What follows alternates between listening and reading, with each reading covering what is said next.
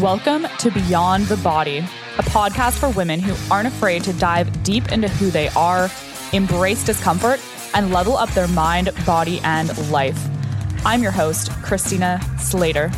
If you've ever struggled with body image, self worth, or knowing how to take your fitness to the next level, you have come to the right place. We go deeper than just the latest fad diet or trending workout to provide you with the mindset tools to transform your body upgrade your mind, and reclaim your life. Let's get into it.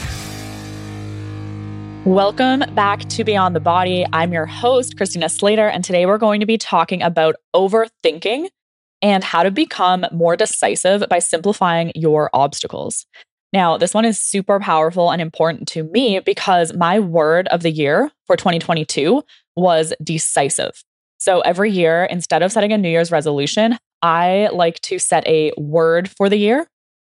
And how I pick that word is by reflecting on the previous year and thinking about what attributes I need to embody in the coming year to make that year better. And I felt like in 2021, there was a lot of time and energy wasted on my end in my life due to overthinking. So, I'm going to be explaining some of the concepts that I really had to acknowledge and become aware of in myself and in my life in order to overcome that and become a more decisive person. So, let's get into it and let's start off with a question. Would you identify as an overthinker or as someone who is indecisive? Now, being indecisive and overthinking is often a protection mechanism and it can be a form of self sabotage. However, the opposite of overthinking, which would be compulsive, that can also be a form of self sabotage. So, likely you will kind of fall on one end of the spectrum. So, for those of you who are overthinkers, this will totally resonate with you. When you think about how often we can get caught up in worrying and getting those anxious thoughts and even shaming ourselves for certain actions. If you are an overthinker, you've probably done something, no matter how minute that thing might be, and then repeated it on your brain on overdrive for hours and hours and sometimes days and days, maybe even weeks, just going over that scenario in your head and beating yourself up about it when it really makes no difference in the grand scheme of your life. That is something that I used to do, and I would waste so much energy. I would get very mentally drained just from repeating scenarios over and over in my head and like beating myself up about what went down. Another one I would do is when I had to make a tough decision, I would keep fighting myself whether or not I should do it when I knew that that was the decision I needed to make. But yet I kept going back and forth and back and forth for, again, days or weeks, draining myself of energy when that energy could be put towards something more productive. And this concept of overthinking, it's addicting. And we don't even realize how addicted to it we are until we try to break free of it. And we identify it as it. Most of you who are listening, you will have either said, like, yep, that is absolutely me. I am totally an overthinker, or you're simply not. And that's okay too. But if you are an overthinker, you likely identify it with it, just like you would with your horoscope, you know? And when you identify a certain way or with a certain thing, it is very challenging to act against that identity. So, if you can improve your decisiveness, you're also going to improve your productivity. And if you can become a more productive person, that's going to be mean that you are more inclined to take actions, which is going to get you into that momentum. Now, a lot of people struggle with that step because when you do fall into that slump, whether we're talking about fitness or any other aspect, getting started is always the hardest part because there's that lack of momentum. Okay. So, as soon as our productivity increases, so is our momentum. And if we can keep that momentum going, our progress is also going to accelerate, which means we're going to get better results. And when we're getting better results, we are happier people when we are doing our best, we are feeling our best. And ultimately, that is going to lead to more fulfillment in your life. And really, that's the ultimate goal of what we are all going for. Now, something else that I used to fall victim to doing was getting so caught up in the future, whether it was worrying about things that were coming up or planning out my life that I would literally forget to do what I actually needed to do today to get me closer to that future that I was planning for or even worrying about. And so I spent so much time in my head in an imagined future that wasn't even existing yet that I was wasting the present time. And that's what happens to a lot of us as we spend so much time and energy thinking about tomorrow that we have no energy left to actually do what we need to do today. And that cycle continues to repeat. And if you are like me, not only was I an overthinker, but I also used to be a perfectionist. And a lot of that overthinking stemmed from the fact that, like, I can't do this unless it's perfect. I have to have all of these tools in place. I have to have all the education. I have to have everything set up and ready to go. And that massively held me back. One of the best things I have done for myself and everyone in my life was let go of those perfectionistic tendencies. Being diligent and detail oriented, I personally think is an amazing quality. But personally, I think that being a perfectionist is very, very harmful. And I think that's why most perfectionists, most don't really make it to that maximally elite level in life because they're too busy trying to stay perfect and they just don't take action.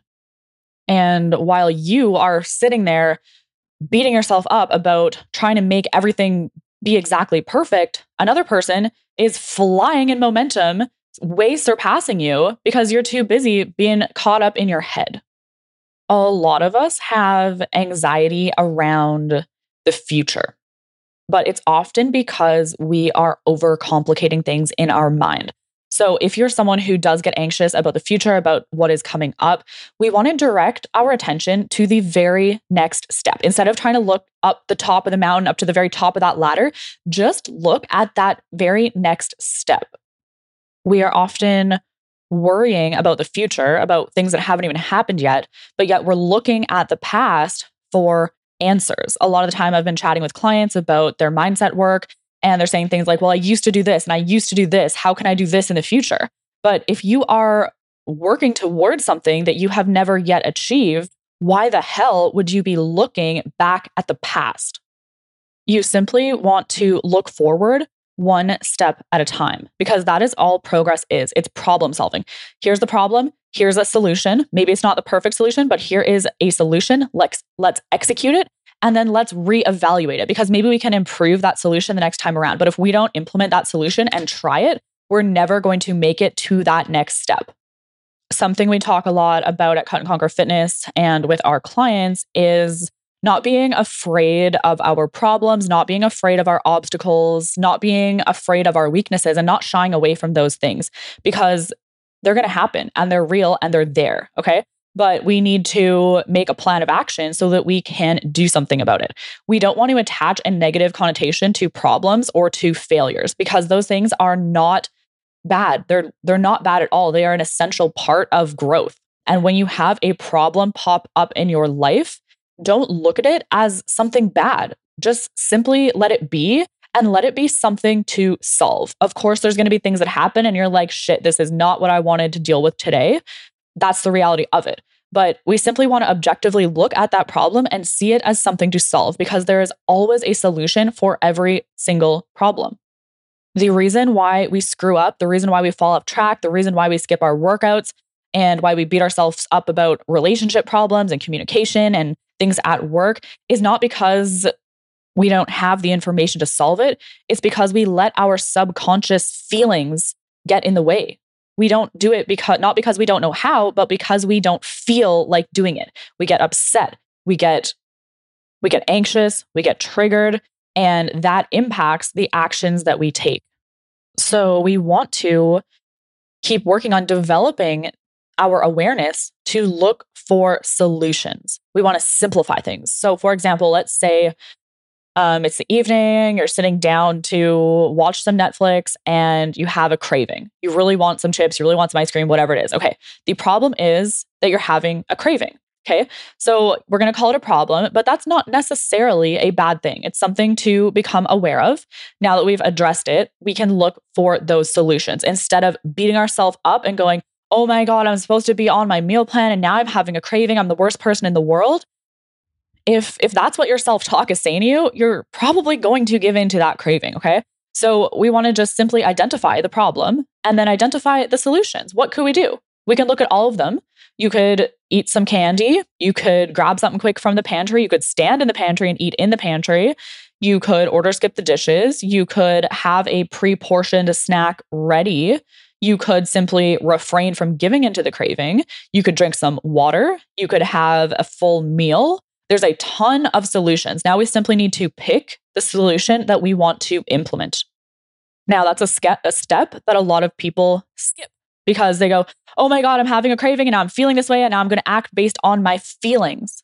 Okay. We don't have to act based on how we are feeling. So once that solution is implemented, now we can just reevaluate it. Was that solution a vote for the person you're trying to become or against the person you're trying to become? Because everything you do is either going to take you forward towards your goals or backwards away from your goals. And you can even ask yourself that before you implement that solution. And that's something that I do very often. Um, we did a binge eating workshop several weeks back. For those of you who know me, you know I used to struggle with binge eating. And sometimes when I still do have those urges, I simply ask myself, um, I say, is this an urge to binge eat or is this an opportunity to improve? And sometimes I have to ask myself that multiple times before I implement the correct solution. So let's say you implement a solution, it's a vote for the person you're trying to become. Okay, awesome, amazing. You are on the right path and you just grew. Let's say you didn't. Okay, you took a vote against the person you're trying to become. Well, now you know you need to use a different solution next time. Okay. Yes, let's say it's a failure, but again, a failure isn't bad because we can learn from them. We don't have to hold on to guilt. We don't have to hold on to shame, but we do have to hold ourselves accountable because if we just keep repeating these same behaviors that are hurting us, that are taking us away from our goals, and that are not allowing us to grow into that person that we want to be, then we definitely can't complain about staying stuck because you're obviously going to stay stuck if you keep doing the same things and thinking something different is going to happen. So we have to have that awareness to hold ourselves to a higher standard the next problem that arises. Okay. Again, the key is awareness, awareness of your thought, awareness of your problems, awareness of your strengths, and awareness of your weaknesses. We don't want to shy away from those problems. We don't want to pretend they don't exist. That is not going to help with anything. And if you do keep ignoring your problems, they're going to boil over. They're going to eat you up inside and end up in either a massive self sabotage or they're going to spill over and pop out in other aspects of your life, which is super unfair to you and to the other people in your life as, as well. So let's get into a little bit of tactical advice. We want to make sure we have a vision. I've really been driving this home with my clients lately. So if you're a client, you're probably like, Christina, we get it.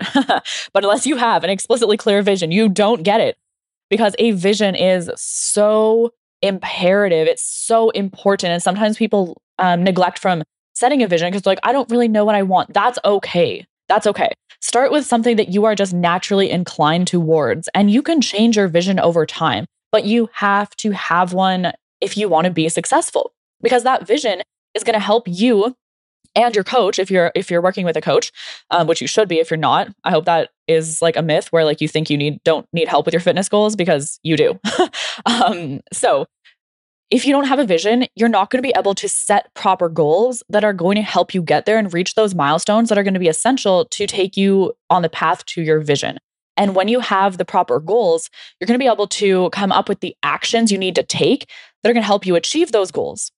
And then it's going to be really easy to figure out who you need to be and who you need to show up as in life to get those actions done, to execute so that you do achieve those goals. And once you're on that path, it's super easy to set those daily intentions instead of just going through life willy nilly based on how you feel today. Because most of us don't feel that fucking good every day. Okay. A lot of us do. Thankfully, I feel good most days. And I know a lot of my clients feel good most days, but we do have bad days. And if we just throw in the towel because we're having a bad day, you're not going to make it. Another thing I want to emphasize is awareness of thought. Okay. You are not your thoughts, you're the observer, but your thoughts can and do completely change your reality and your life. Okay. So we don't want to judge ourselves for our thoughts. We simply want to recognize are these thoughts serving me or are they not? Because if you are not aware of your thoughts, you have no control over them. And often we have this negative self talk, we're beating ourselves up. And the problem is essentially we can't stop thinking about things that we don't want to think about. And it's not that we're not using our mind correctly, it's that we're simply not using it at all. We have no awareness. So until we become aware of that, we're going to be stuck on our current thought pattern and we're not going to be able to grow. Next thing we want to do, and Brittany and I were discussing this in a previous episode, but we want to identify our triggers. And I know this one is challenging. It does require you to be vulnerable with yourself. It does require you to be honest with yourself. And it's not necessarily a fun experience. You do have to put your ego aside. But if you can identify your triggers, you are going to help yourself way more than anyone else. Yes, you're going to help other people by not getting triggered at them because most of the time our triggers come up from things that happen based on the actions of other people in our life. Not always, but often. So for you, you want to do this for you. And it's, yes, it's going to improve your relationships, but it's going to improve you as a human being. And I bet you right now, if you are brave enough and honest enough to be vulnerable with yourself, you can identify probably at least three triggers that set you off, triggers that make your ego go off, that trigger your inner child, and just make logic fly out the window. Because I still have those. I used to have a lot of them and they used to get triggered on the daily. Um, but it sucked when I had to become aware of them because I didn't, I wanted to pretend that I was perfect. But identifying those things has helped me so much because now when that trigger presents itself in my life, I have the awareness to go, hey, this is something that has previously triggered me in the past. That is the problem. Now I know that I can get triggered and use that as my potential solution. That's really not going to solve anything. Or I can choose to implement something else. Because typically, when that trigger happens, we do not even take the time to think about that. Logic is gone, and we're immediately into that emotional state. Identifying your triggers is scary, it's uncomfortable, and it's going to take practice. The first time that you've identified it and that trigger pops up, it's unlikely you're going to magically succeed in eliminating it, but it does take practice. And if you don't succeed the first time, keep practicing, keep trying. The fact that you even recognize it, the fact that you're even brave enough to go like, "Hey, this is a trigger for me," is huge, okay? Because understanding that we do have certain triggers is going to allow us to simplify them. It's going to allow us to make clearer decisions and become more self aware. Now, simplifying your life is not about pretending you don't have any problems. It's not about being delusionally optimistic or pretending that you are happy all the time. We want to feel all of our feelings. Um, we don't want to let those feelings consume you. And we don't want to refrain from taking essential actions that we know are going to serve us because we are feeling a certain way based on a trigger. Indecision and overthinking not only creates like frustration and anxiety in your own mind, but it also can confuse your subconscious mind about what you want because that's what you're focusing on. That's what you're repeating. That's what you're constantly cycling through your brain. And that's why it's also important to make the choices that are in accordance with your true vision and your true overall purpose and not just how you feel that day. So ask yourself right now the way you've been living, the way you lived last week, think about your previous week. Is what you've been doing getting you closer to or farther from your vision? I'm going to let that sink in. Is what you've been doing for the past week getting you closer or farther from your vision? If you put your life on fast forward and repeated today 100 times over, where would you be? Would you be 100 times closer to your goals or would you be 100 times farther away? If you'd be 100 times farther away, you need to reevaluate. You should, after this podcast, you should sit down and you should clearly identify your vision. You should identify your goals and you should hire a coach to help you get there.